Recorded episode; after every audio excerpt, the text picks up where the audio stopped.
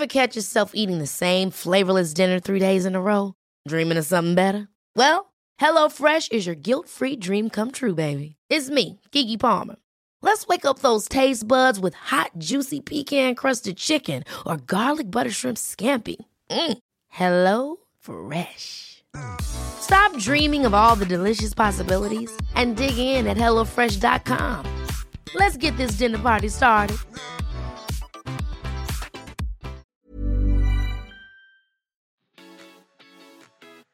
This is Good Humans Podcast with me, Cooper Chapman, chatting to the world's best about the inspiring stories that got them to where they are today.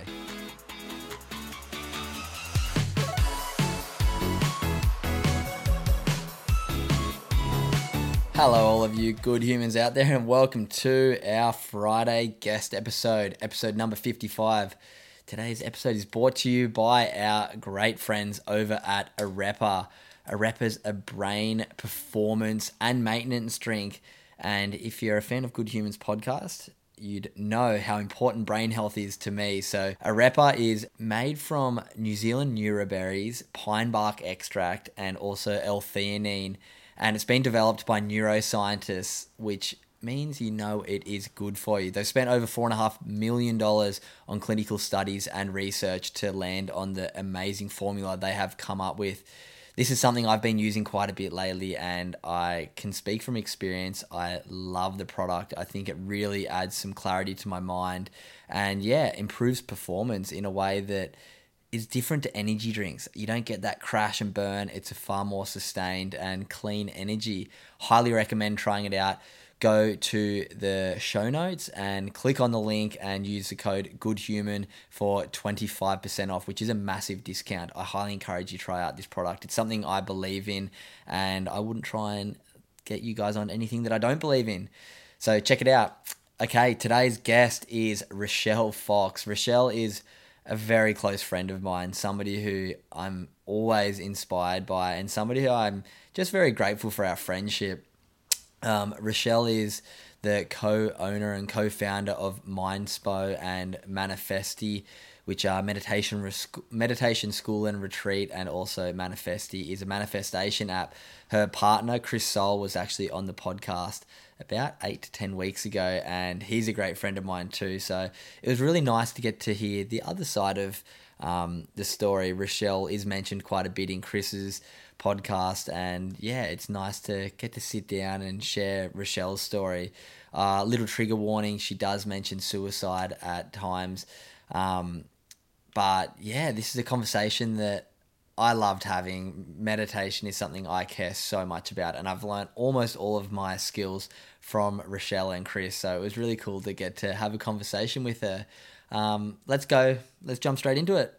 Welcome to Good Humans podcast, Rochelle Fox. How you going, right? I'm good. Thank you so much for having me. I'm stoked to be here. This is sick. I know we've spoken about doing this for such a long time. You had your partner Chris on yeah. a few weeks back with um, great success, and he did touch on your story bits and pieces. So it's great to get to sit down and have a chat to you today. Yeah. You're a very good friend of mine. Yeah, it's so you know what? It's so cool to have friends that are doing such epic things in the world and that have just such good hearts and are just kind of all about the message that we're about as well. It's so nice to have that common ground, same passion, man.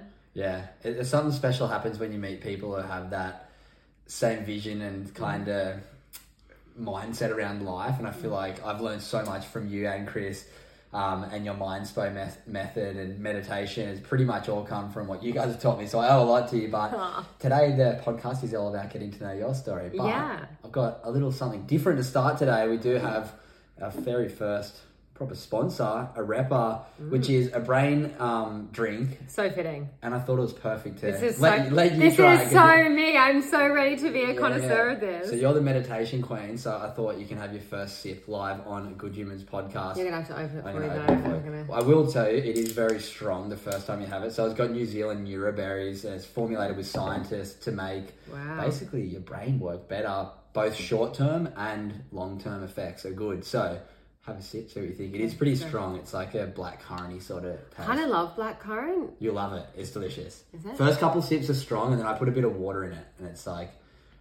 Oh, I like. Bit, I'm a I'm a sucker for black currant. Yeah, though. it's so good. Oh my gosh! Wow. Think like energy drink without anything bad in it. Mm. so you don't get that crash and burn. It's got no caffeine in it. Um, it's basically just berries, L-theanine, and a pine bark extract from New Zealand. But I can so see myself like making a mocktail with this in Bali, or like summer. Can you imagine this in summer and then doing a bunch brain of mocktail. yeah, a bunch of bunch of ice and then putting some fruit in it. So Yeah. good. Anyway, I'm going to send you some, but mm. that was just our little start because I think it's fitting to have a. They recommend doing this before you do something where you've got to activate your brain a fair bit, Yeah. which is what we're about to do. Hopefully, on chatting about your stories and reflecting on it. And it Well, my review is eight out of ten. It's sick. It's really love it. So mm. sick. Wait till you put some water in it. But anyway, let's get into the podcast. Now our brains are all fired up. The first Yes. thing I do ask all of my guests is, what are you grateful for? Ooh, I'm grateful to be here in Sydney. Uh, a little bit of my story. I have been out of Sydney for two and a half years. Spent the whole entire uh, si- world si- worldwide situation uh, in Bali for a year, and then um, just traveling around. And after not being in your home country for two and a half years and not being able to come back, a few times actually being here and having that contrast and being around community. Uh, we're at Alex Hayes' house right now, um, which is our mutual really good friend, and it is so nice just to honestly be around your crew as well. It's this has been so nice to me. It's like a warm hug. You're just all like literally the epitome of good humans. This isn't just a front. This is like what they are to their core, and it's just been so so nice. I wake up in the morning and I, I'm still tripping balls that I'm in Sydney. Like I keep having moments where I'm like, oh shit. And uh, it does help when you wake up and we're just sitting in um, Alex's little guest room Oh, right yeah. now that looks out to the beautiful water, which does help. But like you said, it was so special being here the day that you guys came back, and I'm pretty sure we'll hear like when you guys left too. Yeah. So it was like this crazy reunion. But Dude, I made I had 2020 New Year's here and then I was gone for two and a half years and now I'm back here. It is an absolute trip, but it is so nice. I know life's been pretty crazy. What have you been up to the last couple of years? Cool. So um, the last couple of years, well, when the pandemic hit, we were in Bali in Indonesia. We had a thing called the Mindspo Mansion, which was our retreat center that we put all our money into, crowdfunded, created. Uh, it's where we run our self-love retreats, meditation retreats. We do a lot of that in Bali. And um, shit hit the fan worldwide. all of a sudden, we had a literal giant mansion in the middle of the jungle, prepaid for two years, with no one able to come. Oh, Uh, that was an entrepreneurial journey and a half. And I was saying the other day, it's actually made me. I think we, we talk about failure a lot in life. Like we go try something new and we're scared to fail. My level of being scared of failure, I've always been a person that sees failure as feedback. You're never actually failing at anything. You're always just getting feedback and you're learning and you're growing. And when you can have that mindset and that ability to see failure as feedback and just realize that it's all part of the journey and you know the journey is the destination, that helps so much. But after going through what we went through in 2020, literally putting everything into a business, crowdfunding and everything, prepaying everything, and being stuck in the jungle in Bali when the world's going through that whole situation. Uh, that put everything into perspective. So we hung out there for a year and then we actually went traveling for the last year. We were like, you know, stuff it, let's go. We went to Portugal, Dubai, Cyprus, uh, London, Mykonos, ran a meditation and manifestation retreat there. So we were, I've had the exact opposite two and a half years to basically everyone else. I've been out in the world, out in the rogue, um, but I'm so grateful for the experience. what's been the most interesting thing traveling the last couple of years? Because I know so many people haven't been able to travel. Mm. What have you found the most interesting thing? I'd say there's two things. One, this whole thing made me really go out of, mm, I'd say my comfort zone in some ways, where I was just looking to go anywhere and experience anything. And I just had this new lease on life where you just don't know what's going to happen. Nothing is certain. Just live for the day, as Alex would say, and just kind of live in the moment. And I would say that as well as just gratitude.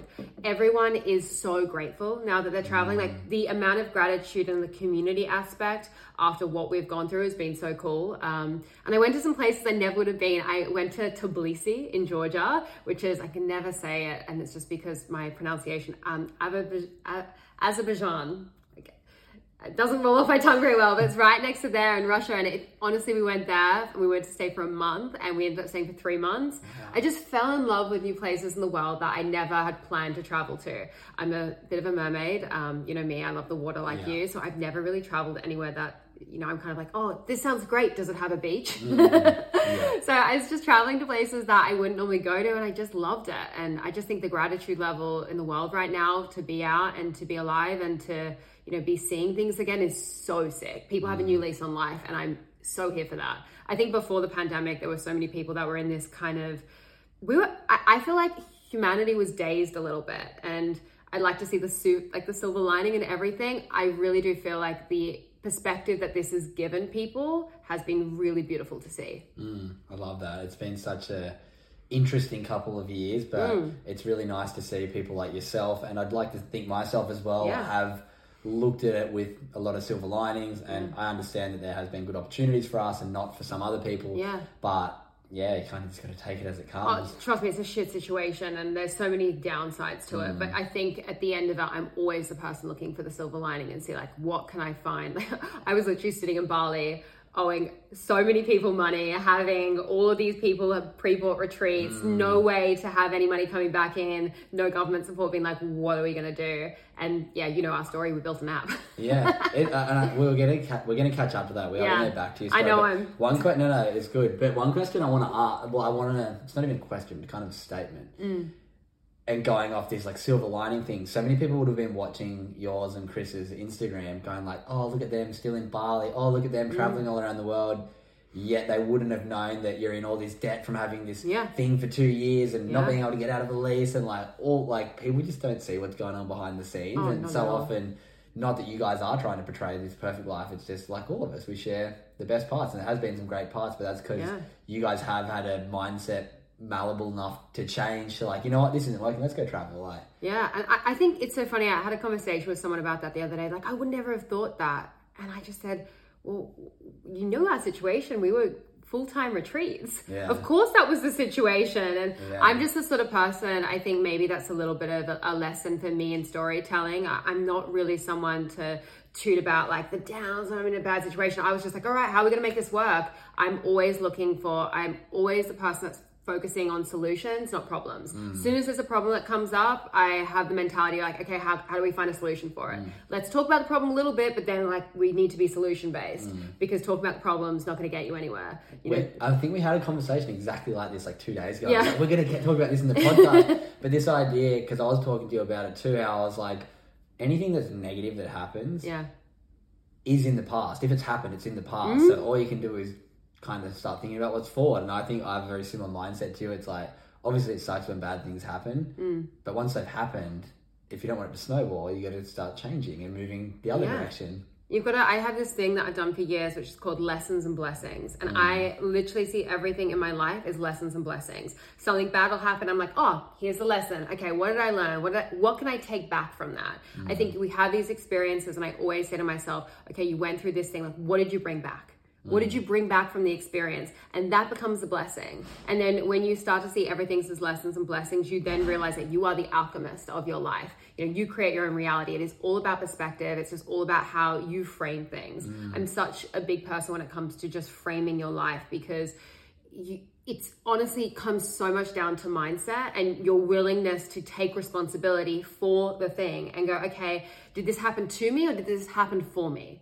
Because at the end of the day, I like to think that everything in my life is happening for me. If I did not go through the shitstorm that was 2020, literally stuck in the Balinese jungle, being like, how are we going to get through this? I wouldn't have, you know, sat down and be like, okay, we are finally going to build this app. I have been manifesting building this app for so long. Now we're going to do it. Now is the time. This mm. is, you just have to, I think having that sort of mindset helps you so much. And that's something that I've, you know, built and developed and I will get into my story, yeah. but I am not a person that used to be a glass half full kind of girl. I've come from such a, um, a transformation in that, and I've really mm. trained my mind to see the good in things. Yeah. And uh, you know, definitely did not always have that mindset, and it's been something that's come from meditation and personal development and gratitude. All of these mm. things have you know bec- created like the building blocks of the person I am now. Yeah. Because this is not the girl that I always used to be let's find out about the girl and where she came from. So, as yes. I kind of start most of my podcast with, even though we're sneaking our way into this one. Where'd you grow up? What was your family life like as a mm-hmm. kid? What you can remember? Yeah, how was your upbringing? Okay, so I grew up in Sydney, Australia. Um, I had my mum and my dad together in the, my early years, and then they got a divorce when I was five. And I'm gonna get into kind of, I guess, the effects, um, but like, I guess, like, no, the causes and the effects. Like, I will get into like what happened in terms of what. There's a lot of things that happened between the age of yeah. five and seven that were really dark yeah. Basically. Um, my mum was an alcoholic. She had some really not so great partners, and there was just a lot of shit that went down. Um, and it created a serious amount of trauma for me and basically led me to developing in my later years um, chronic PTSD. PTSD uh, with a mixed bag of other things bulimia, um, depression, anxiety, sleep disorders, the whole shebang, the whole big bag of mental health problems that I've gone through and solved. Um, but yeah, so basically from the age of like five to seven, there was some shit that went down that wasn't so good. I lived with my mum for a few years there, and then I kind of got taken out of my mum's care. Docs came in, got went with my dad. Um, my dad ended up getting custody of me, and then I had like a pretty relatively normal life from there, from like you know seven to when I was you know kind of 15, 16. Uh, things were pretty cruisy. I was always a kid that was very happy on the outside, but was hiding a lot of trauma and pain on the inside. Um, as Sol would say, I was a really good actress, which is hilarious because acting was always the thing that I loved the most. I was really good at putting on a front. Um, I was really good at pretending that everything was okay and kind of hiding that there was something deeper going on below the surface. So um, my early adolescent life is kind of, I guess, where I would say shit hit the fan for me with my mental health. Um, I started having panic attacks at school, started having constant night terrors, uh, started developing a little bit of an eating disorder here and there, um, anxiety, depression, you know, just the, the stuff that you would normally think around that age. Like a lot of people start having these sorts of things. Um, but mine was really it, it, was very deep what was going on. Seated in trauma. Yeah, it was seated in trauma. And what happens a lot of the time with PTSD and trauma, and if someone that's had something that happens in your childhood, um, your brain can literally shut off what happened. So I only started kind of getting my memories back when I started to become sexually active and my like kind of, uh, you know, God, when did I lose my virginity? That's a good question. I was like, I think Let's it was it late teens. late, late teens. uh, um, so yeah, I, I started having some traumatic stuff come back, and it kind of just felt like I was remembering and like things that I couldn't remember that like happened but happened. It was just like this nightmare situation. Um, so my mental health was really bad in like school. Um, had multiple panic attacks in like public places. like school assembly, like crying, breaking down, people dragging me out, um, crazy, just kind of, you know, people at my school thought, I remember one time I had this insane panic attack and I blacked out, started screaming. It was in chapel, went to a private Anglican girls' school, and I was on the floor, like literally sounding possessed and just like losing it on the floor. And the next day, I didn't come to school. And like for the next week, you know what kids were like? Everyone thinks, oh, she's pregnant, she's gone insane, she's got schizophrenia. Yeah. so then the bullying started at school where people just thought I was like a Looney Tune. Um, but yeah, I, I, kind of didn't really figure out any of my stuff or what was going on until my early 20s. And mm. that was when I just, I was like, wow, I, there has to be something else that is going on that I need to like figure out what this is. I didn't know I had PTSD. Mm-hmm. I didn't mm. really kind of understand the extent of what happened and what had like the effects that it had on my you know my whole entire like brain and psychology and all that kind of stuff and um, i went to a what they called a cognitive behavioral therapist mm. and um, she diagnosed me with ptsd after i like wrote her a letter and told her everything that happened all the parts that i remembered and we did all this therapy and that made a lot of sense. I remember when I got my PTSD diagnosis, it was like someone validating. Validating, but it's like someone lifted so much pain off my shoulders and they gave a name. Mm. I was like, if I got a name, if, if I can name it, I can kill it. Mm. that was my mentality. I was like, if I can name it, I can kill it. And it was around this time that I met my partner, now of 11 years, my fiance, Chris Sol. Um, and I think he was the one that really kind of encouraged me to seek help and really helped me through it. I know Sol shared on your podcast yeah. that Sol lost his dad when he was five. Um, and I feel like I, you know, I was really suicidal in my early 20s. There was multiple times where I planned to, you know, kill myself and I was so ready to let it all go and I didn't have any will to live. I was in such a dark place and I would have night terrors all the time and there was so many things that happened in those few years that was so full on, but I was so good at pretending everything was okay. Like this was at the time back then I'd started DJing and modeling and I was so good at putting on a front, like night and yeah, day. crazy. Something I really take out of this kind of part of your story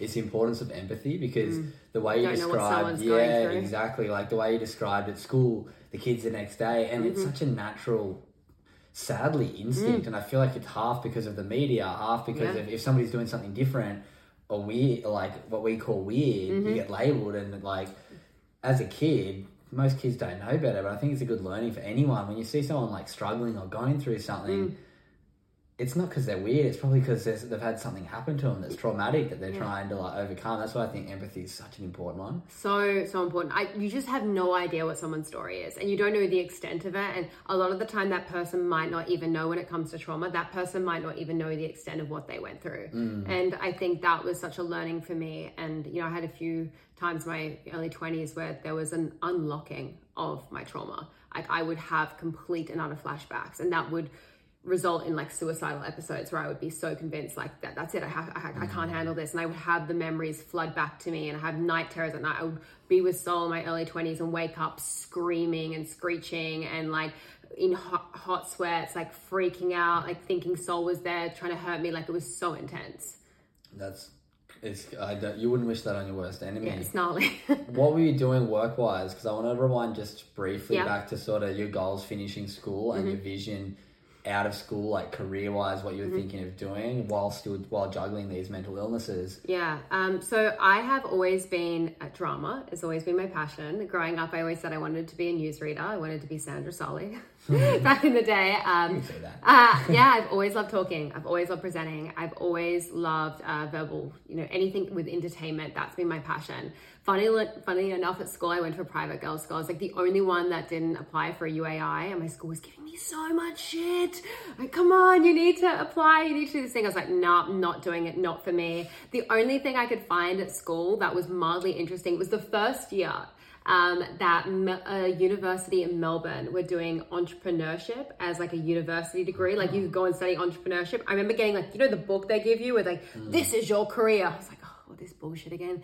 Going through the book, I was like, entrepreneurship, this is the only thing that sums me up. Um, and then the teachers are like, oh, well, you'll have to get a UAI for that. I was like, nah, stuff that. I'm not getting that. I'll be fine. Um, I think when I was leaving school, I was just convinced I was going to figure it out. I didn't know what it was going to be, but I knew it wasn't going to be what everyone else was telling me. And I was just kind of in this thing where I was just like, shut up just do my thing. I'll figure it out. So you feel like you're quite in tune with your intuition at yeah. a young age, but maybe lost a bit of track of it through your early twenties and yeah, let I, kind of the I, trauma take over. Yeah, I think like in my early twenties was very career driven. Like when all this shit was going on, I was working for 2Day FM, being a red carpet presenter. I was uh, doing, I was a DJ at all the corporate gigs in Sydney. I was like the epitome of you would have no idea. Like I can show you photos of me in like my early twenties where I just gotten back DJing from this major gig gig and that night like literally had a crazy episode. It just crazy. Like night and day. I used to you know run uh, the door at a bunch of clubs in king's cross before that got shut down. Mm. i was very good at hiding what was going on behind closed doors like incredibly good at it. And i think that was just a, it was a trauma response. Mm. it was like a ptsd response. It was just i was it's very much kind of i created two personality types and it's they there's something that happens with PTSD where you can actually kind of create a split personality where people actually create two personalities and they have two people that talk mm. inside their head. I just was very good at having there's the Rochelle that everyone sees. Yeah. Then there's the Rochelle that you don't see. And they were two very different people. And my partner Sol was the only person that saw the soul, like the part of me that no one else saw. Mm. Yeah. What was uh, steps for you in you said you got diagnosed. How old did you say you were when you got diagnosed with like, PTSD? Like 20, like 21, 22. And what was uh, what were some things that didn't work for you? Because I know we've spoken about this. We're obviously yeah. friends, so I know this story a little bit. But what were the first kind of solutions mm-hmm. given to you by doctors? Because obviously the system can be flawed at times. Yep. Obviously, you're a meditation coach and teacher mm-hmm. now, so you, you, can probably guess where this story is going to go. Yeah. But let's talk through the things that you got recommended, mm-hmm. the system from when you kind of said, you know what, it's yep. time to go and get help. How was that decision for you? So I think the first thing I did was I went to a doctor and I basically. This is before I got diagnosed with PTSD. Is that a hard decision to go to them? Um, it wasn't. It wasn't. It was kind of a situation where I was. One of the big things I was dealing with with depression was I could not get out of bed in the morning. There were some times where I just physically the tiredness and the just the mental fog and depression is such a wild thing. You know, it's so hard to describe someone where you just wake up and there is nothing, like nothing. You just don't want to get out of bed for anything. It just feels like there is a wall that is pushing you down. And that was getting pretty intense. And I wanted to go out and do these things. Like I, I liked being, you know, fake mm. Rochelle that would go out and get this buzz and do these red carpets and DJ and do all this stuff. But there was this wall that was keeping me in bed and also like all this other stuff that was going on. But I was really struggling with like the getting out of bed in the morning thing. I went to a doctor. Um, actually, it was a doctor right below me because I lived in King's Cross. I had a medical like center, and they put me on SSRIs and pretty heavy SSRIs um, to like start off with. But what was the conversation like with them? What did you explain was wrong with you? That's the thing. To them, it yeah. was literally just like, "Hey, I'm You're a 22 year old girl. Yeah, I'm depressed. I don't feel good. I can't wake up in the morning. Um, I, I have like night terrors and some flashbacks, and not really dealing with life very well. Uh, sometimes I don't feel like being here because I had a really hard time telling anyone like, "Hey, I'm suicidal." Yeah. How do you how do you go to someone yeah. like, "Hi, I don't want to live"? What's so interesting? That's like one of the first questions when you do mental health training. Yeah, they say that the one question, as hard as it is to ask, is to say, "Have you been having suicidal yeah. thoughts?" And if someone says yes, you have to. Then the next question is have you like planned like yeah. planned it? And then if Many they say plans. yeah yeah and then that's like that's a bigger that's sign. the red and, flag and it's the hardest question to ask a friend. Mm. but for anyone who's done mental health first aid training that's what they recommend you to ask which yeah is difficult. Yeah and so I said that and it was kind of from there the thing that shocked me was there was no real kind of in, like conversation after that. It was more like okay this is what you need and then it was just SSRIs. And then, you know, you'll take one every day, start here, let me come back and let me know how you're going. And oh, you can start doing this thing. Oh, maybe you should go talk. They said maybe you should go talk to someone like a mental health plan. And I was like, no, I don't want to do that yet remember when I went ages ago, they're like, oh, but that could like, you know, potentially uh, uh, an employer could see that if you go on like a mental health mm. plan back in the day. And I was like, oh God, I don't, don't want yeah. people, I don't, I don't want to break the front. Like I, am really good at this yeah. front.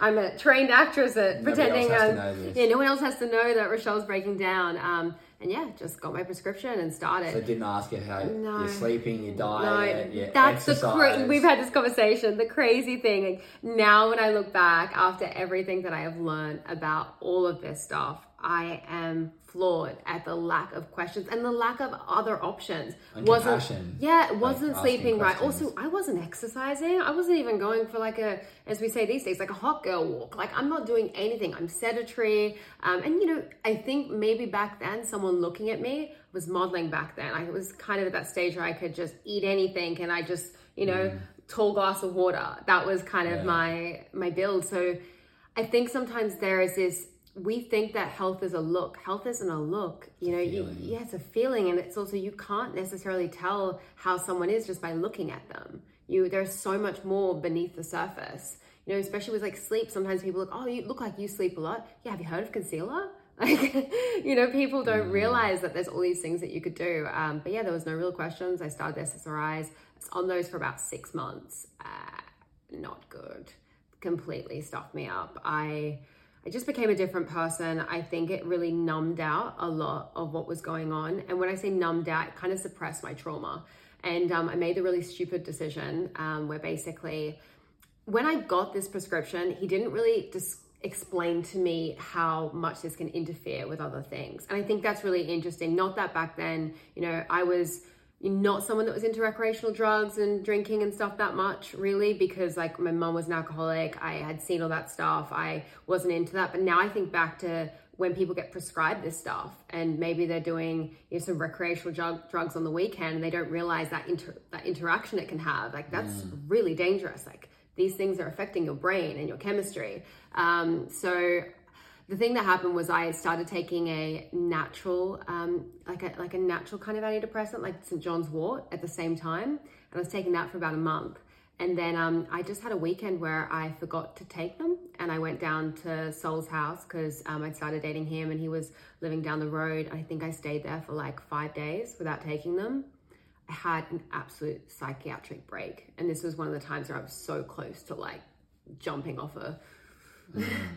A unit block and it was not good. And I was, I just remember I was screaming. Like I was just like withdrawals. Do you think yeah, from it? Literally. From jumping straight off it? Without... Like nothing. No teetering down. No nothing. Just going off, and my brain just felt so like it, it melted. Like doctor should explain to you. Like, literally, don't take these and stop, or you'll have. Yeah, there was no. When I got my prescription, there was literally no pep talk. Like mm. there was no like the talk that just didn't happen, and it. I find it wild because how many other people have you know being prescribed stuff, and I'm not against Neither. taking. I'm I'm all for making informed choices for you. I'm not someone that's like totally against these things. No, I, I'm not a doctor. Mm. I think you should go out there, but I think that our medical system and our school system.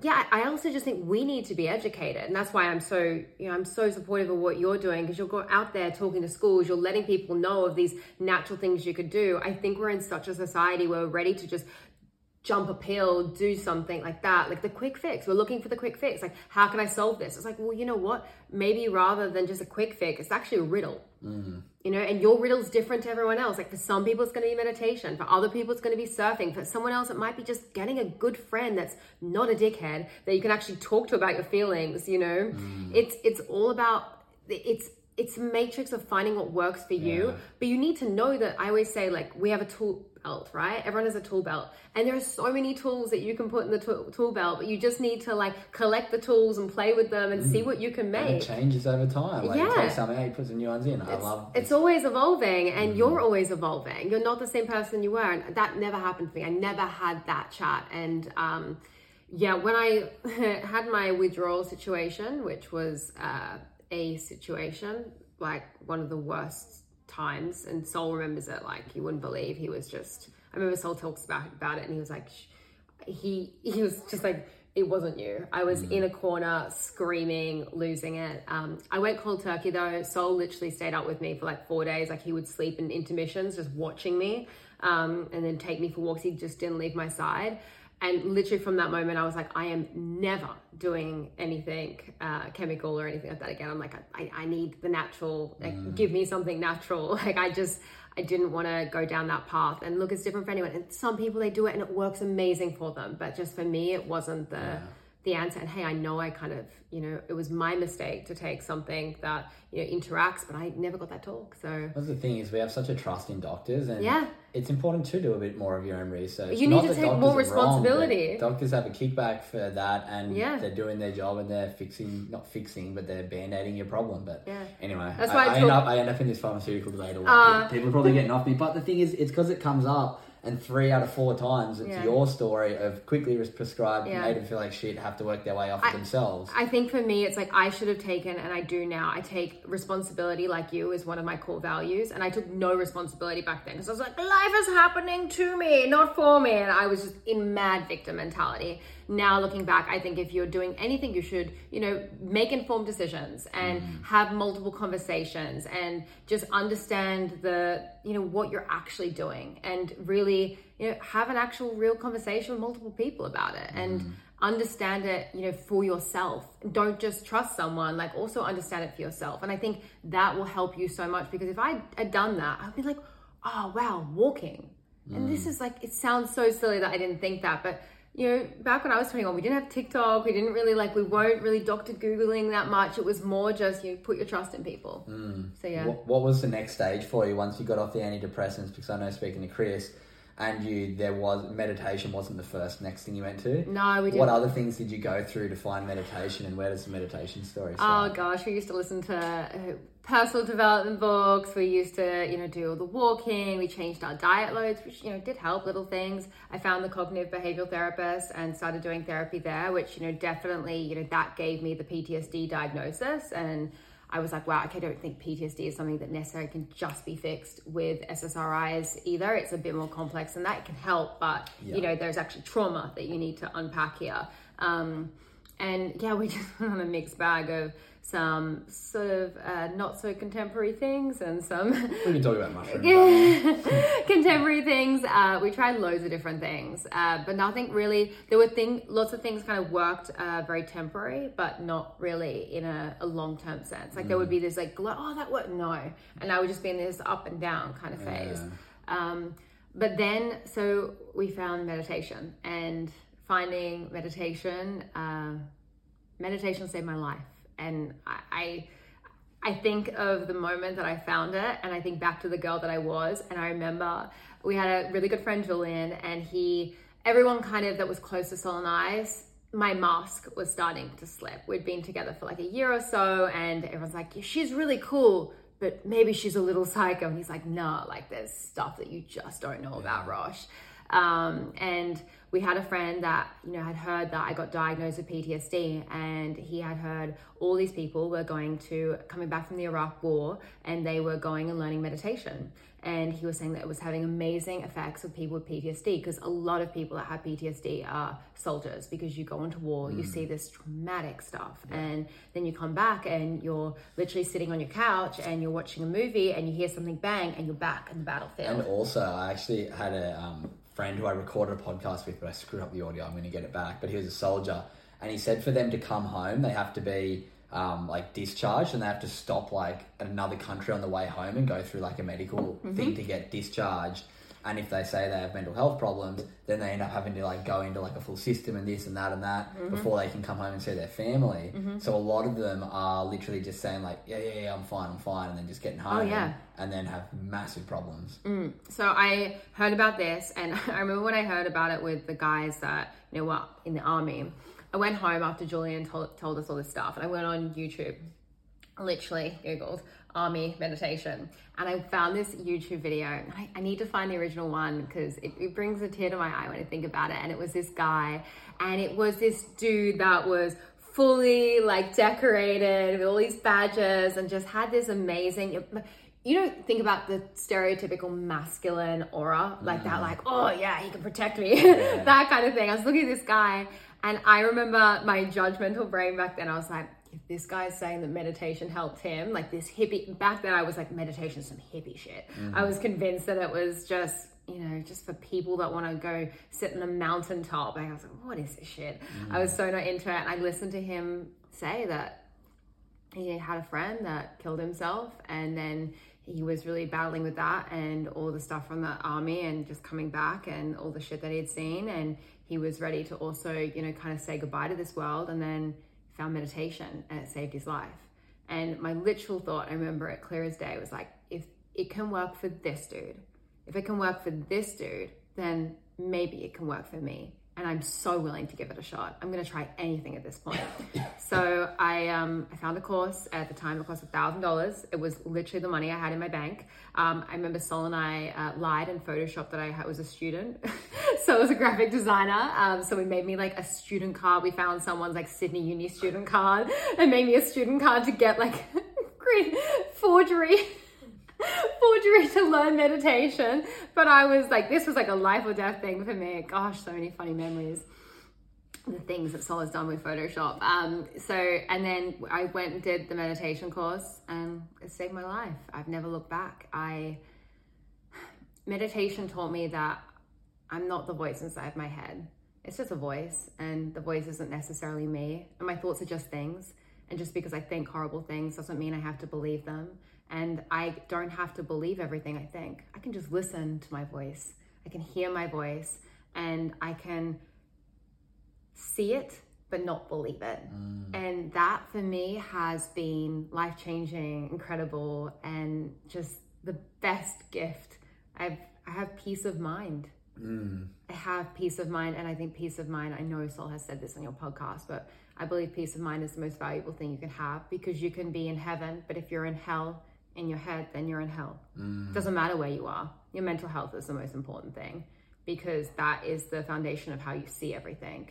You know, you whatever you see and perceive is what you will believe. You know, mm. your attitude is so important. It's so beautifully put. I love. I got goosebumps just mm. hearing you talk about meditation because I know the journey it's taken me on, and also so many other people. Mm. When did you first start stepping in the direction of, you know what, I want to make Mindspo and maybe explain to the listeners what Mindspo is. We didn't go super into it with Chris, so. Yeah, sure. So, look, I was just a meditation evangelist for a few years. It was five years of consistently practicing meditation before I decided to create Mindspo. What were you doing for work through your mid 20s? I was. Uh, a red carpet presenter for 2Day FM. So I used to be the girl in the pit, getting the interviews with like Daniel Craig and. Did it change once it like was this mid mental health problems finding meditation how was once you found it and getting to live life with that oh. compared to without yeah kind of constraints in your mind? I would actually be living rather than just existing and trying to like I was I was thriving rather than surviving. Mm. That was the You're creating you, your own universe rather. Yeah,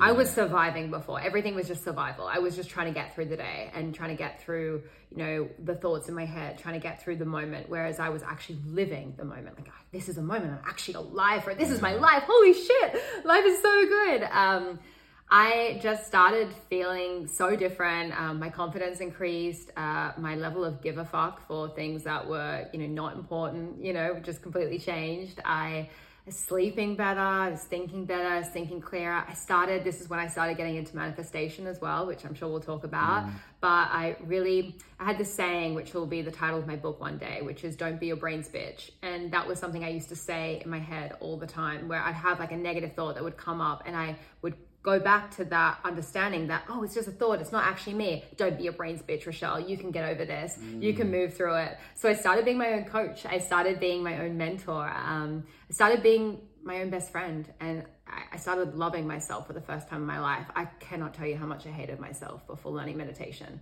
I genuinely hated myself, like every single inch of myself. And then when I learned meditation, you know, you, Cooper, we're going to be alive in this body, in our minds. Like we are our longest friend. This mm. is the mm. longest relationship you are ever going to have.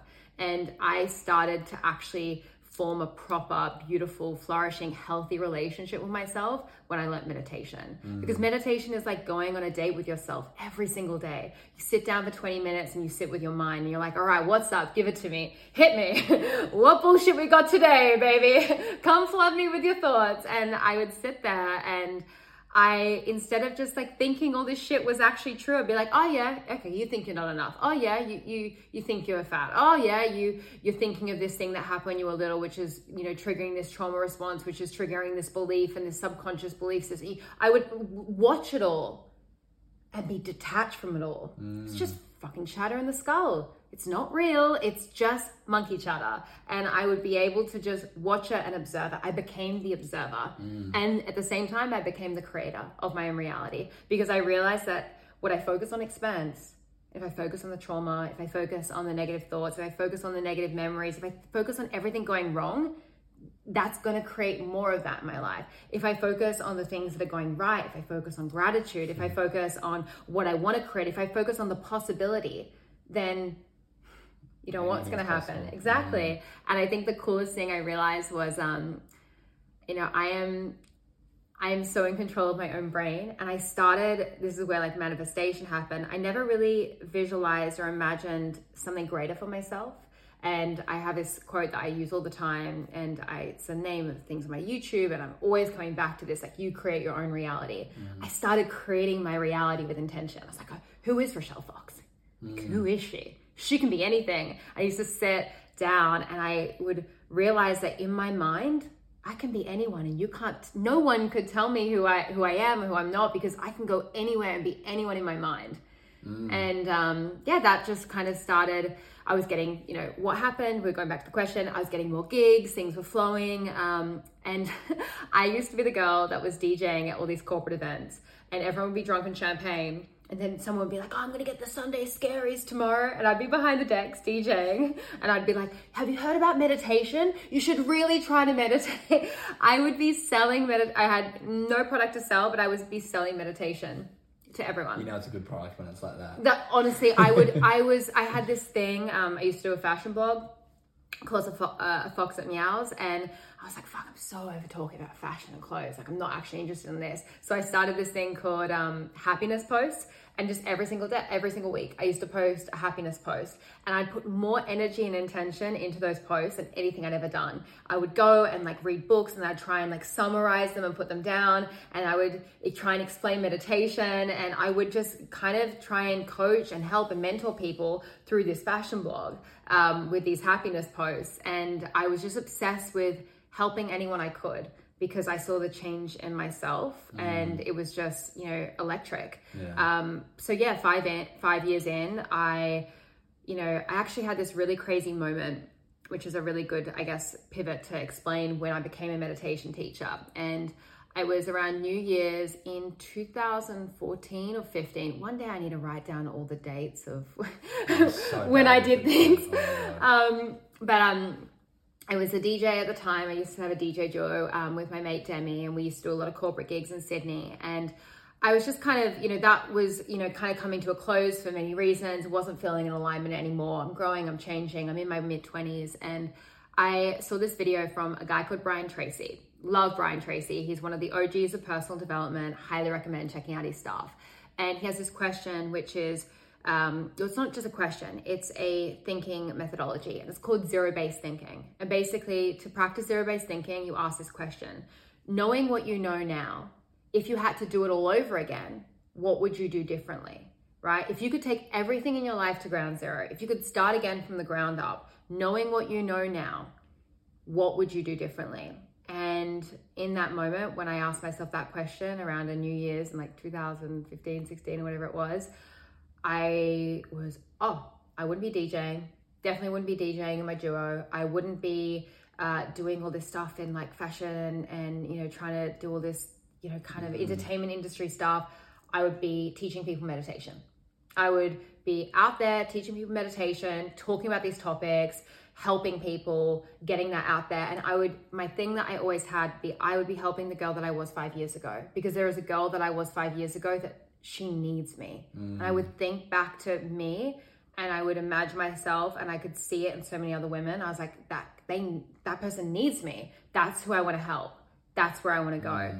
Um, and then that's when I decided to become a meditation teacher. And there's a whole, you know, ring roll of what happened there. But essentially studied that, did my yoga teacher training, did all of this stuff, and became a meditation teacher. And Mindspo was born to help the girl that I was five years ago, um, and really designed and born to make meditation practical and relatable to the next generation. Uh, I'm really, you know, meditation has amazing roots, and there is so much history and culture and incredible, you know, stuff to explore when it comes to meditation. But the one thing I found when we created Mindspo was the spiritual decoration of meditation was the thing that was stopping people. I would meet people, I'd be hear about this thing called meditation, and they would instantly judge it, and they would be so turned off by the spiritual decoration.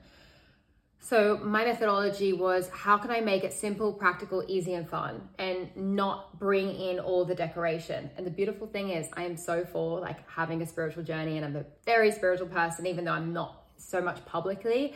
But the way we teach meditation is really, I say, getting you like getting you in the kiddie pool right? And then from where you go with us, you go in the deep end. And I feel that so many people when we started, they started with us because were, oh, this is the first time someone's, you know, said they'll teach me, but without all this other stuff. I'm like, yeah, well, just learn first. And then if you get excited about, you know, going on a spiritual journey or learning all this, you'll go do that. But first, just figure out your mm. mind, you know, like figure out the remote control for your mind because we have one. You know, there is something that can turn the volume down, mm. but you, mm. you just need to get the control and get the control and put it in your toolbox. Mm. That was a big tangent.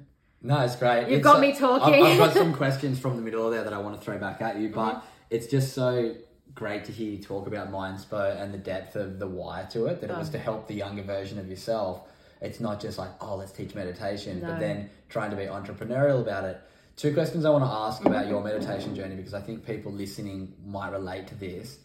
How long did it take for you to achieve let's call it peace of mind and a better relationship with yourself mm-hmm. and what are your tricks to maintain consistency because mm-hmm. meditation consistency is something and how did you get past that hump because mm-hmm. a lot of people try it for a week mm-hmm. fall apart yeah. How long did it take you to achieve peace of mind yeah. and that mindset around the good relationship with yourself? Yeah. And what were your tricks to stay consistent? So 66 days, we have a 66 day meditation challenge within Mindspo. That for me, in the one month mark of learning meditation, I started to see some really big changes. And that for me was when I first started. I remember after a month of doing it, I was like, "Oh shit, I think I'm on to something." Like, See, I think, is... and I think this is a huge barrier for people. Mm-hmm. People meditate for two weeks mm, and you're like not working. Yeah. And I think a lot of you, your average person, I think, stops meditating because they don't see benefits mm-hmm. from it. And I always use this as an example at uh, my workshops: is if you went to the gym and did ten sit-ups, mm-hmm. one day uh, every day for a month, you're probably not even going to have a six pack at the end of the month. Mm-hmm. It's the same as meditation. You're building the skill and understanding that the practice and the Mm-hmm. just the art of doing it is the important thing. 100%. The thing about meditation is that you've got to look at it as something that you are going to adapt for life. Like it is just like brushing your teeth, right? Did you brush your teeth this morning? Yes. Would you brush your teeth every morning? Yes. Yeah. And how important are your teeth to you out of 10? Uh, I know this time. Yeah. my, Yeah. my teeth are probably yeah nine out of ten Yeah. important for me. Cool. And how important is your mind? Twelve out of ten. Exactly, right? So we had this like practice every single day of brushing our teeth for like two minutes a day. And then when I ask people about their mind, they're like, you know, 12 out of 10 or like 10 out of 10 or like, it's, it's 100 out of 10. It's the most important thing. The mind is so important. It's like, well, how can you expect to like, you have to have a practice for your mind every single day. We put like time and intention into our oral health. How about your mental health? It's a hygiene thing. Meditation is just mental hygiene. It is the mm-hmm. toothbrush for the mind. I've been saying this for years. Meditation is the toothbrush for the mind. It is just the thing that allows you to clear the shit, right? You go throughout your day and there's all of this crap that accumulates and all of these things and other people's problems and social media. Like there is so much noise, right? Meditation is the thing that allows you to clear through that clutter, clear through that noise.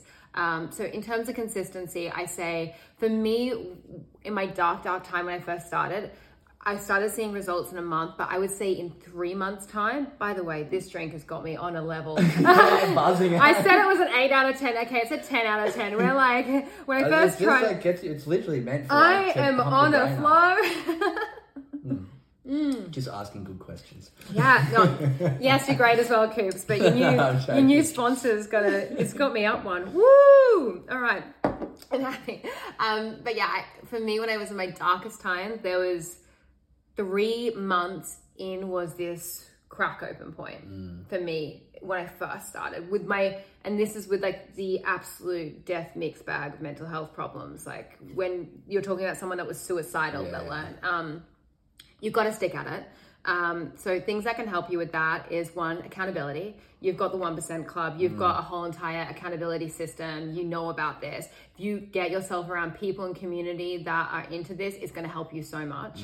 Um, so find people that are interested in So many this. good communities around, like the cool to be conscious guys in the. There's- You're going to meet them and love them. Yeah, so Um, many people these days. When I first started, guys, I was dealing with people thinking I'm an absolute kook for trying to meditate. Now it's the cool thing to do. Like all the cool kids are doing it. It's so much easier these days. So get yourself a community. The other thing I would say that we do in the Mindspo meditation method, and look, that's a great place to start. I literally designed a course to help people with meditation. We've got a 66 day accountability. I did it too. Journey, you it's, loved It's a good course. It's uh, we'll Yeah. put it in the show notes. Maybe we'll give a little twenty percent discount Yeah, for the 100%. listeners of the podcast. But highly recommend it. It's Yeah. just a good intro and a good accountability because you do the what ten hour course. yeah, and, yeah, and then 66 and then days. of- sixty six days of Sol and I just doing nut, doing nug vomits at your yeah, like but they're great. So Yeah. I, highly recommend doing that because it's a good intro. That was kind of my intro into it. yeah. Um, but yeah, and then let's go into And the other thing I'd say is why. The one thing with meditation,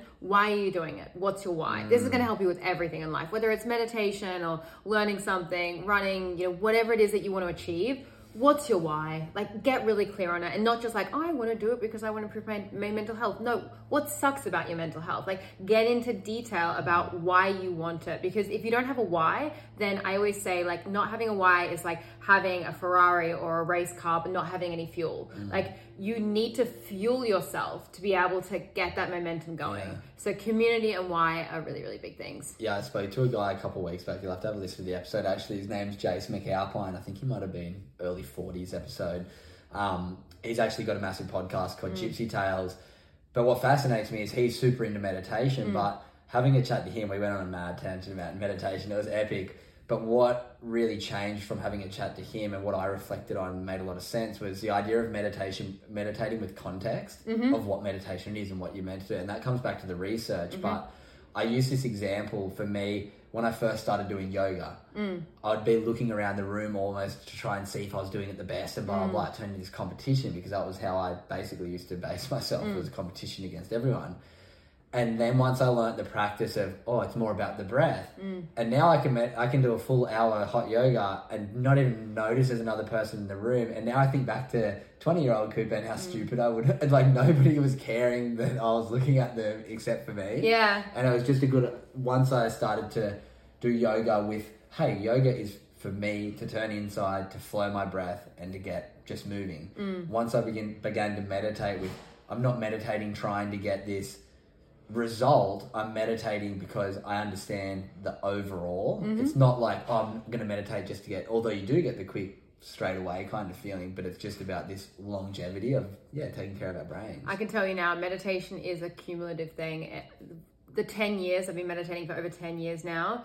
The person I have become and my brain development, I, I credit so much of that to meditation because it has just changed who I am as a person. And you just improve like so in such small increments. And it's just such little things. But, you know, I know you spoke about this when um, Sol was on the podcast, but when you meditate and you become a meditator, that's the other thing. Use language. I'm not going to meditate. I'm a meditator. Mm. Like, don't just look at yourself as like, I'm someone who meditates. No, you are a meditator. What does that mean? Okay, get yourself a meditation cushion. Find the chair. Find the chair mm. that, the, this is my medi chair you know, I've got one actually. Yeah, find the pillow, like froth on the practice. Yeah? yeah, like you know, find ways. Oh, this is my meditation app. Like, allow yourself to embody that person. This is a big manifestation thing as well. But if you want to become someone, you want to change something about yourself, you want to make a lifestyle change, like become that person that now. Thinking, yeah. Embody it. Don't just think about it. Be it. It, mm. what does that person do? What does the meditator do? Oh, they they've got a chair mm. that they meditate. It's not their bed. Yeah. You know, they've got an app that they use. They've they've got people that are their meditating buddies. Like you've got to ingrain it into your lifestyle, mm. make it easy, make it accessible. It doesn't have to be the scary thing. Yeah, and there's just so many good leeways into it. I mean, we'll talk briefly about your app, but then I want to go into actually let's talk about your retreats 1st mm-hmm.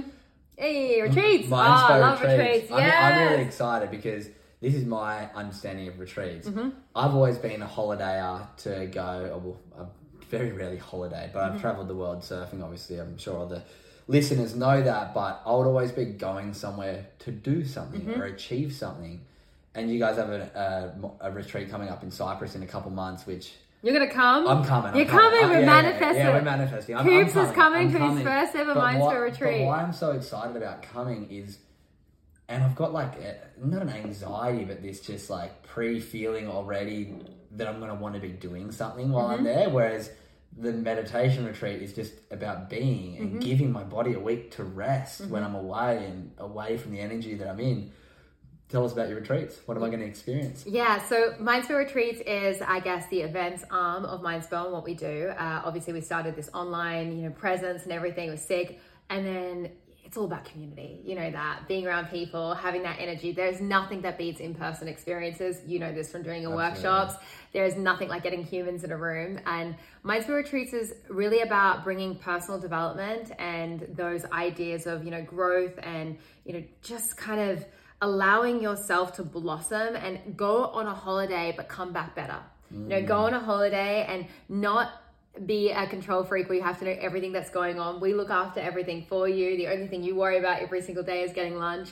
We take you through workshops, we take you through all these different courses and events and all these different things that really allow you just to be present, but also allow you to look at your life differently and make changes and take time away from your everyday life and look at it from a bird's eye view. There is nothing like travel. These are my two passions. I've been a digital nomad now for like uh, 10, uh, 9, or 8 years. I don't know, a long time before everyone else started doing it.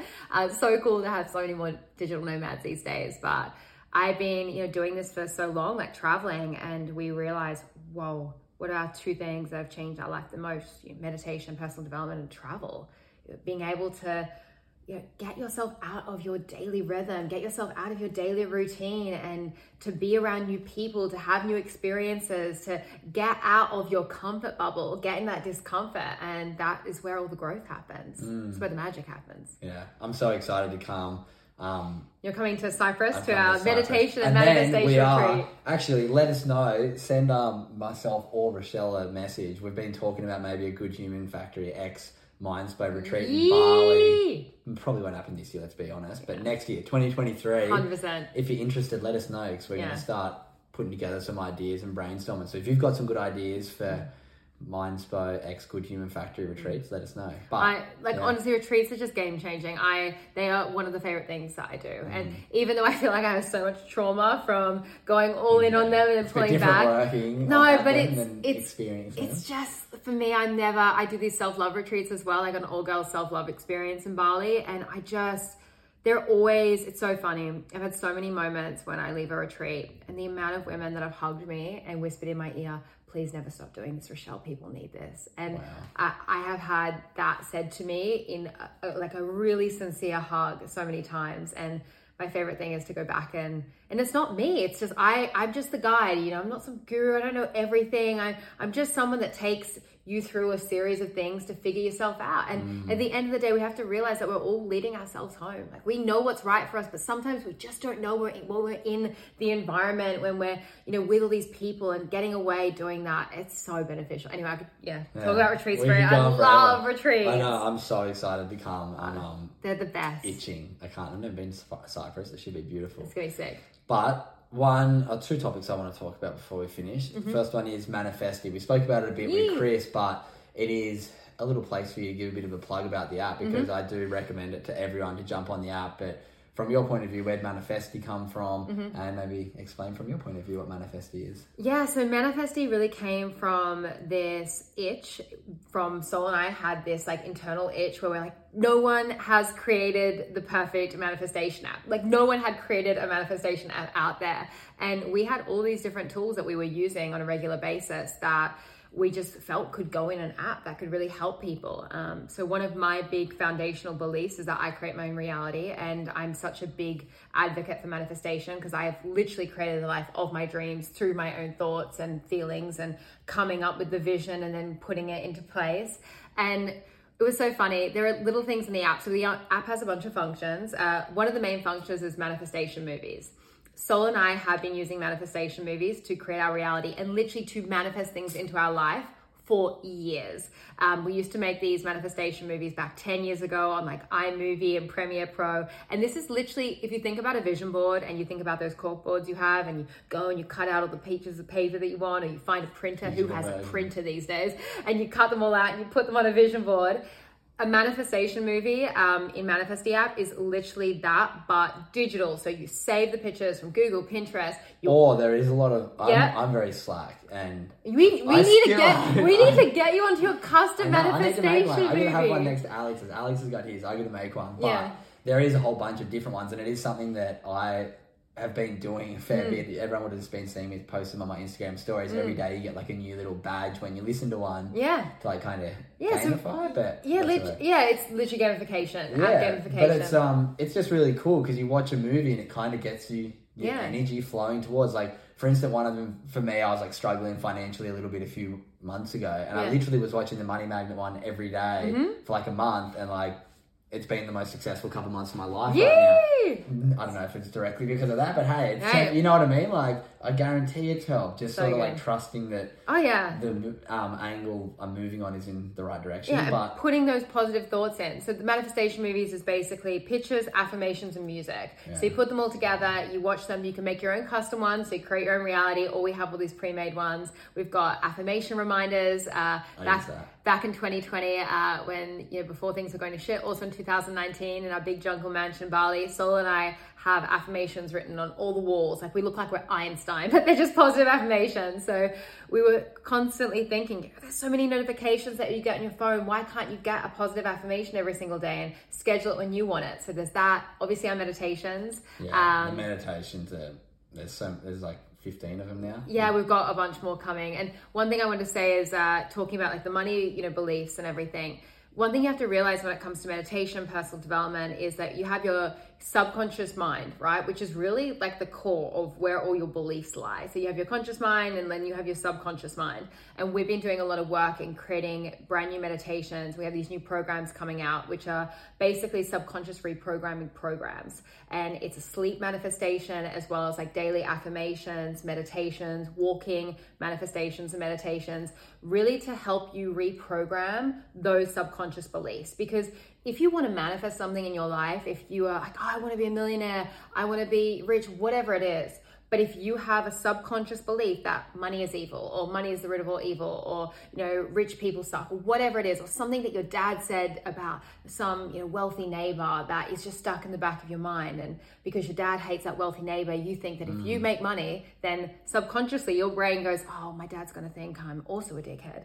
You know, we hold on to these beliefs, right, of things that people said. And so much of the work we're doing at Manifest at the moment is really helping and working on programs to help people reprogram their subconscious beliefs because we hold so much bullshit in our subconscious and it's so much stuff from when we're kids and when we're young and things that are just not serving us. So when you can do that work to reprogram your subconscious mind, then so much will change. Because mm. if you want something consciously but subconsciously you don't, then the subconscious is going to win. And it's like 95% of our like yeah. actions it's like subconscious iceberg. actions. It's crazy. I was listening to an um, audiobook driving here just then actually, and it was talking about this idea that if you're driving your car right now listening, think back to the last five minutes. Can you remember mm-hmm. any of it? Probably yeah. not. It's crazy how much the subconscious is driving. Subconscious. Yeah. Like, it's crazy. When it comes to manifestation and beliefs, especially money beliefs, and that's one of the things.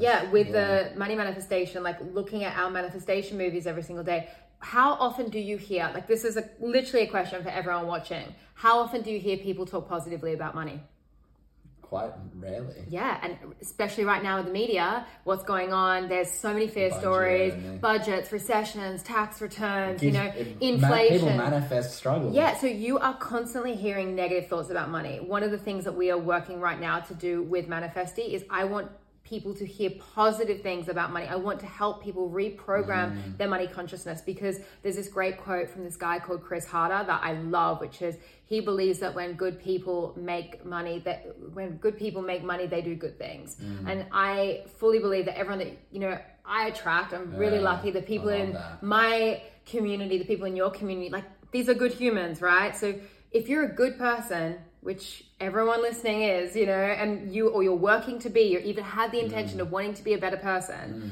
and you are making money, like you're going to do good things. So we need to change the conversation around money. We need to change this evil mentality and we, we need to look at it in a way more positive way so people can really go out there and become abundant and, and go make change. Go and shake up the education system.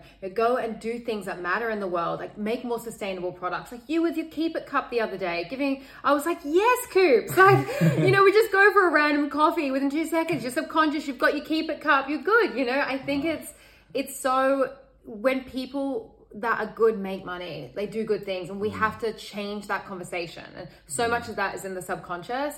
And I'm doing a lot of work with manifesting with the meditations coming. I take so long to write a meditation, though. I'm absolute.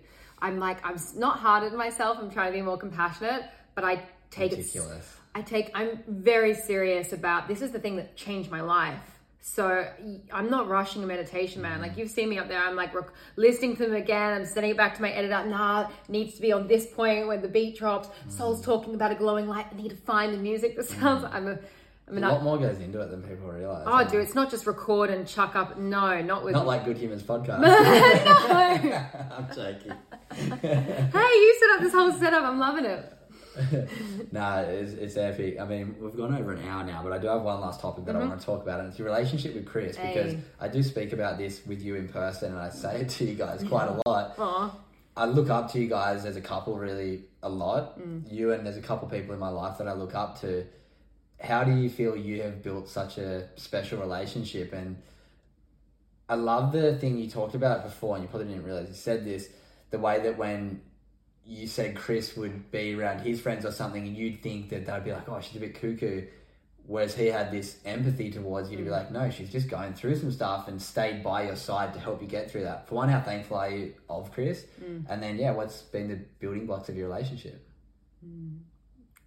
Sol is my uh, part-time lover and my full-time friend, and he's the most important and special person in my life. And I'll cry thinking about him. I adore him. I've been with him for eleven years. Um, I don't believe you find the perfect relationship. We don't believe you find the perfect relationship. I believe you create the perfect relationship. And I'm so, uh, I really hope and manifest that everyone finds a love and care and compassion and magic and fireworks that I have had with Sol. And it is not always perfect. And we have our moments, but we're two imperfect humans that are just committed to each other in many different ways that are always just wanting to make things work and so thankful for him. Mm. Like I you know, I say meditation saved my life, but there's a big part in that that mm. you know, Sol was there when I found all it takes that. a big man to go through that with you and learn yeah. meditation in there. It takes a twenties to learn it with you. And... Yeah, it takes a big man to be with a chick that says like, you know, she wants to kill herself, and having had a father that killed himself when you know he was five, mm. like he.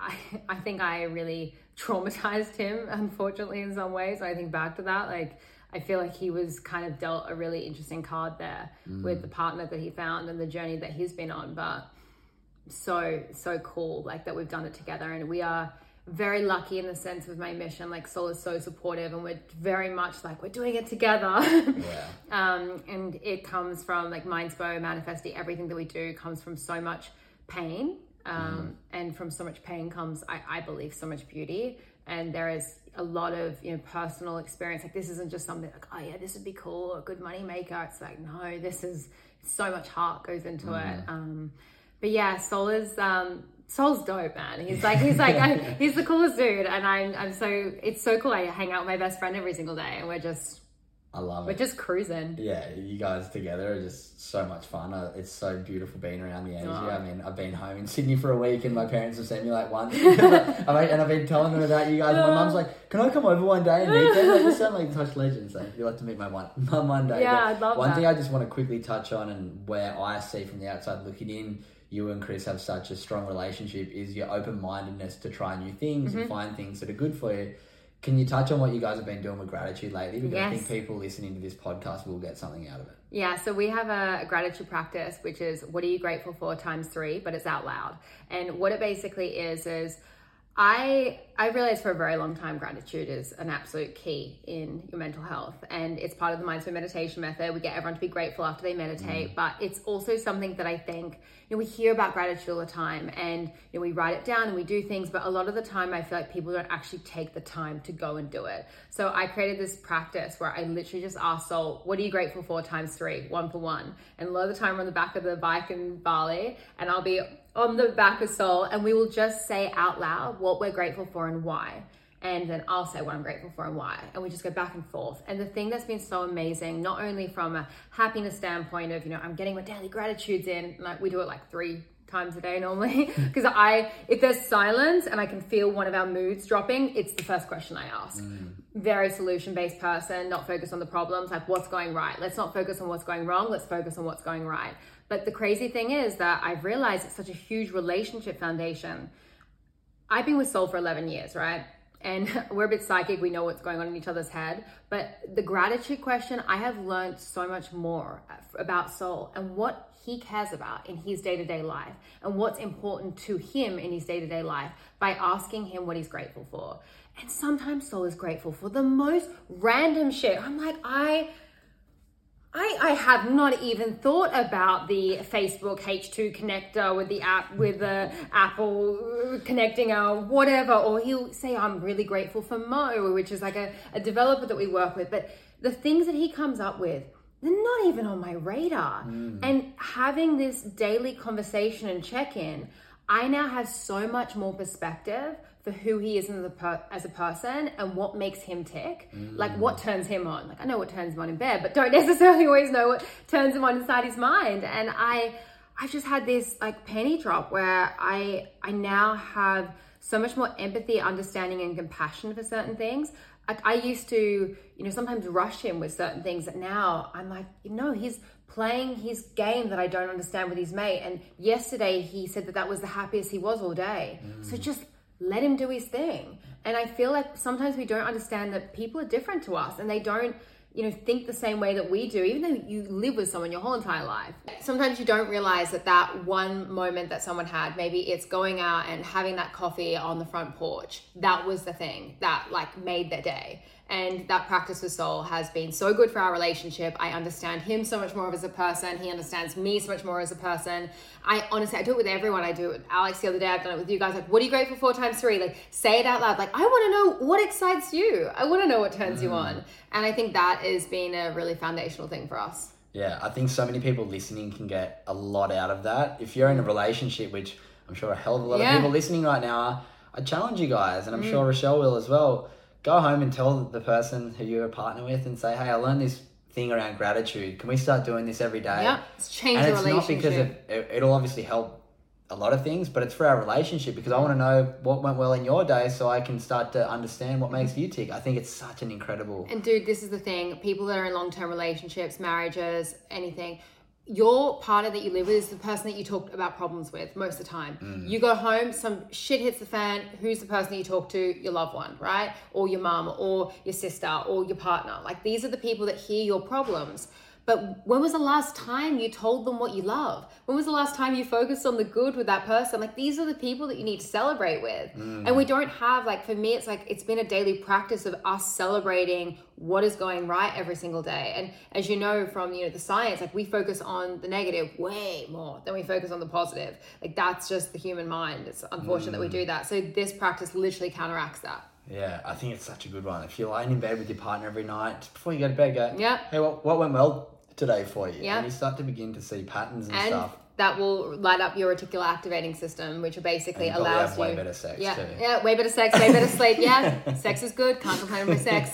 Oh, this has been such an incredible chat. I'm so um so stoked we finally got to do this. There's so much more that we could unpack. Maybe we'll do a little special one. Yeah. And when I'm in Cyprus, a little bonus oh, one with Chris and maybe we'll do a live on Instagram or something with Chris and you. Yeah, we should do a Cyprus. We'll do the whole setup in Cyprus. Be sick. Maybe we'll do like a live pod with both of you Ooh. and Instagram live it so people can ask questions while we're doing it. Love it. That could be fun. Yeah. Anyway, I know you've listened to a few of the podcasts. Yes. So you know the question you're about to get. I wonder how prepared you are for it, but it is. What does being a good human mean to Rochelle Fox? So I listened to a bunch of your podcasts before getting on this, and I kept hearing this question. And for me, just the answer is really simple. It's someone that leads with love. So someone that puts love first, and whether you're you know going through anything in life, you're always trying to get back to love because mm-hmm. I think mm-hmm. love at the end of the day is just the foundation for everything. And sometimes we don't do things from a place of love, but if we can try and get back to love and get the rebound rate back to love, then mm-hmm. that's the most important thing. So, leading with love, leading with your heart, I think that's what makes a good person. And you're not going to be good all the time, but as long as you're aiming to get back to love, that's all mm, that matters. Pure intentions. I love it. Yeah. so beautifully put. Well, thank you so much. It's been incredible having this yeah. chat. I've really enjoyed it. I love that I didn't have to talk much. Arepa made our brains all fired up. damn it. um, but no, it was incredible. But yeah, thanks so much for jumping on. If anyone wants to find you, I'm going to leave the retreat stuff in the show mm-hmm. notes with maybe a discount code. We're going to put the um, yeah maybe, no, we're Minds, the, um, uh, Mindspo meditation course. Mindspo meditation yeah, course. Yeah, we'll do that. And then if you want to find me, I'm Rochelle underscore Fox on Instagram and also TikTok. I'm on yeah. TikTok quite a lot, so Rochelle underscore Fox there. Um, and yeah, Manifesty apps in the App Store. So go find that. Make your put... own manifestation movie, Cooper. I know. I've done this podcast. That's going to be a challenge. I'm going to make the movie. No, no, I will. I'm really excited to. I'm going to do it. Sick. soon. anyway, thank you so much for coming on. It's all been right. an absolute pleasure, and I'll chat to everyone soon. Love you, mate. Thanks so much. And that's a wrap. You've made it all the way to the end of the episode, and I'm so grateful for you for that. If you learned something new in today's episode, make sure you try and implement it into your life. So often we get great information and we become curious about something, but we don't act on it. So I challenge you act on the new things you learn in this podcast because I guarantee they're going to make your life better. Another thing that'll make your life better is our Good Human Factory Feel Good School and Workplace workshops. Over the last two years, I've developed a workshop that has been seen by close to 5,000 students and over 1,000 corporates. I wanted to make mental health cool and challenge the way people think about mental health. In the workshop, I deliver an hour of practical, easy to implement daily habits that'll improve your life. If you want to learn more about the workshop, please reach out to us. In the show notes, you'll see an inquiry form or just send me an email, cooper at thegoodhumanfactory.com, and I'll send you an information pack, mention the podcast, and I'll give you 10% off as well. Take care of yourself and have a great day. This has been a Wellbeing Network podcast. Ever catch yourself eating the same flavorless dinner three days in a row? Dreaming of something better? Well, HelloFresh is your guilt free dream come true, baby. It's me, Keke Palmer. Let's wake up those taste buds with hot, juicy pecan crusted chicken or garlic butter shrimp scampi. Mm. Hello Fresh. Stop dreaming of all the delicious possibilities and dig in at HelloFresh.com. Let's get this dinner party started.